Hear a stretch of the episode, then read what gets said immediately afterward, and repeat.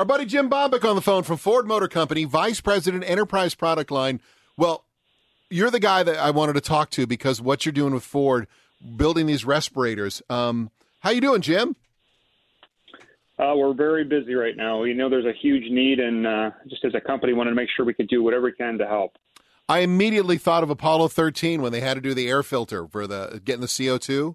Did you guys kind of use that same mindset?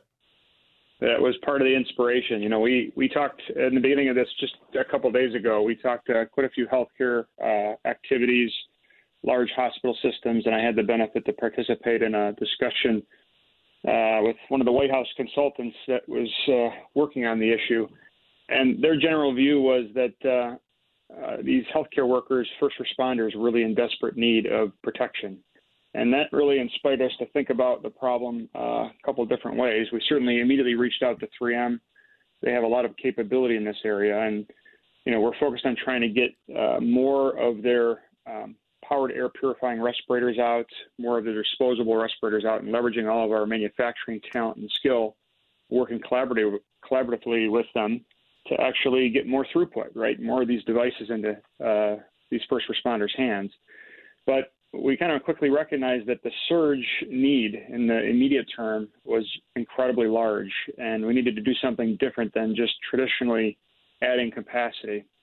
And uh, that really inspired us. And so we actually have an internal team called Project Apollo. And the, the basic premise was uh, when you look at some of these devices, that there's a lot of parallels to equipment we have in automotive uh, vehicles.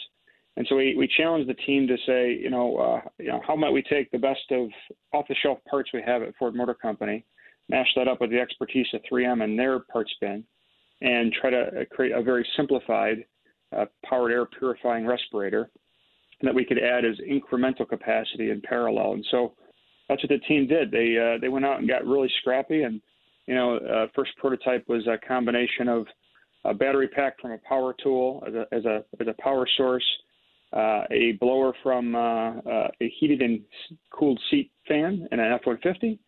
Uh, to, to move the air through the 3M filter, HEPA filter, and and then working on additional capacity on building up hoods to actually contain the air and recirculate the air. And the combination of all that is the, the basics of the simplified design that we're actually developing in parallel with 3M on that team to add as additional capacity uh, to meet the surge need. So, as far as the shields go, how many, Jim, do you expect to have done by the end of the week? So shields are another part of this. It's you know levels of protection for these first line uh, healthcare workers. So uh, we delivered, I think, a little over a thousand yesterday uh, that were in operation in three different hospitals in the area. A very simple design that we can scale fast, and we'll be within a couple of days producing about 100,000 a week.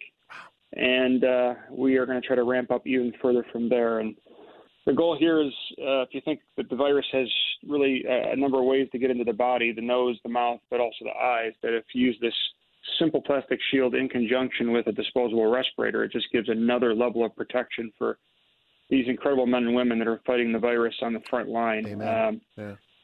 So um, then, now going back to the respirators, is there a timeline? What what are your if you have a goal? What what what is your your goal for this as far as volume? Our, our goal is to move incredibly fast. Uh, I don't think we have settled on a volume yet. We just know that the need is so large that uh, we're thinking big. Uh, a lot of these medical devices are much lower volume in terms of their annual volume planned. And what we really need now is a lot of volume very, very fast. So uh, that's where thinking about it through an automotive lens, you know, we scale in large numbers. Fifty thousand might be low for us, and uh, and we're certainly thinking big in terms of the numbers so that we can actually support um, 3M and GE in the uh, in their efforts to kind of get more of this equipment in the hands of people that need it most. Are uh, 3D printers going to be part of this equation as well? We are absolutely looking at 3D printers uh, uh around uh, individual parts and components. Uh, even looking to experiment with how we might develop disposable respirators. and the team's making some progress. We're not quite there yet, but we think it's showing some promise. And so we're pulling out all the stops, every every bit of uh, technology, capability, and uh, know-how that uh, Ford Motor Company has is at 3M and GE's disposal. Well, and that's something that, especially here, Jim, you know, in the Motor City and, and around the country, everybody's looking for ways to help. We all want to do something. We all want to be able to help out our neighbor, help out our friend. And I'm sure um, the response, I, I would imagine people volunteering their time to you guys must be overwhelming. It's really inspiring. Uh, in some cases, uh, we're just trying to figure out how to harness the power of all that in a way that's actually helping moving the ball down the field. Uh, and we're going to be bringing on more and more partners as we gain momentum. Uh, but it's it's been it's been super inspiring around uh, the employees, our incredible UAW partners, uh, and uh, all of our supplier partners that actually have raised their hand and offered their help. And the minute we call, we get uh, everything we need in terms of trying to make progress and again get this critical equipment into the right people's hands. Jim, if there's anything that we can do as a radio station here in Detroit, if there's anything we can do you just say the word, whether it's just moral support, and you know we're all behind you guys 100%. Um, if there's anything, I know they're, they're going to be doing some of the manufacturing in Plymouth, and I would assume, uh, wasn't it Troy as well? Some of the design places are working on it. Yeah, absolutely, absolutely. You know, really, the the thing that everybody can do is just try to follow the the direction of our uh, medical professionals and try to lighten the load in the hospitals by uh, taking all these safety precautions, social distancing, and you know, washing your hands and everything the extent we can kind of keep the numbers down and help them get through uh, this uh, very large caseload, actually reduce the burden on the first responders, the healthcare workers, actually keep people safe. So that's probably the biggest thing everybody can do, and uh, and certainly we will reach out if there's anything else we can uh, we can leverage uh, you and and your uh, your followers on going forward. Done. Jim Jim Baumbick, Vice President, uh, Enterprise Product Line Management.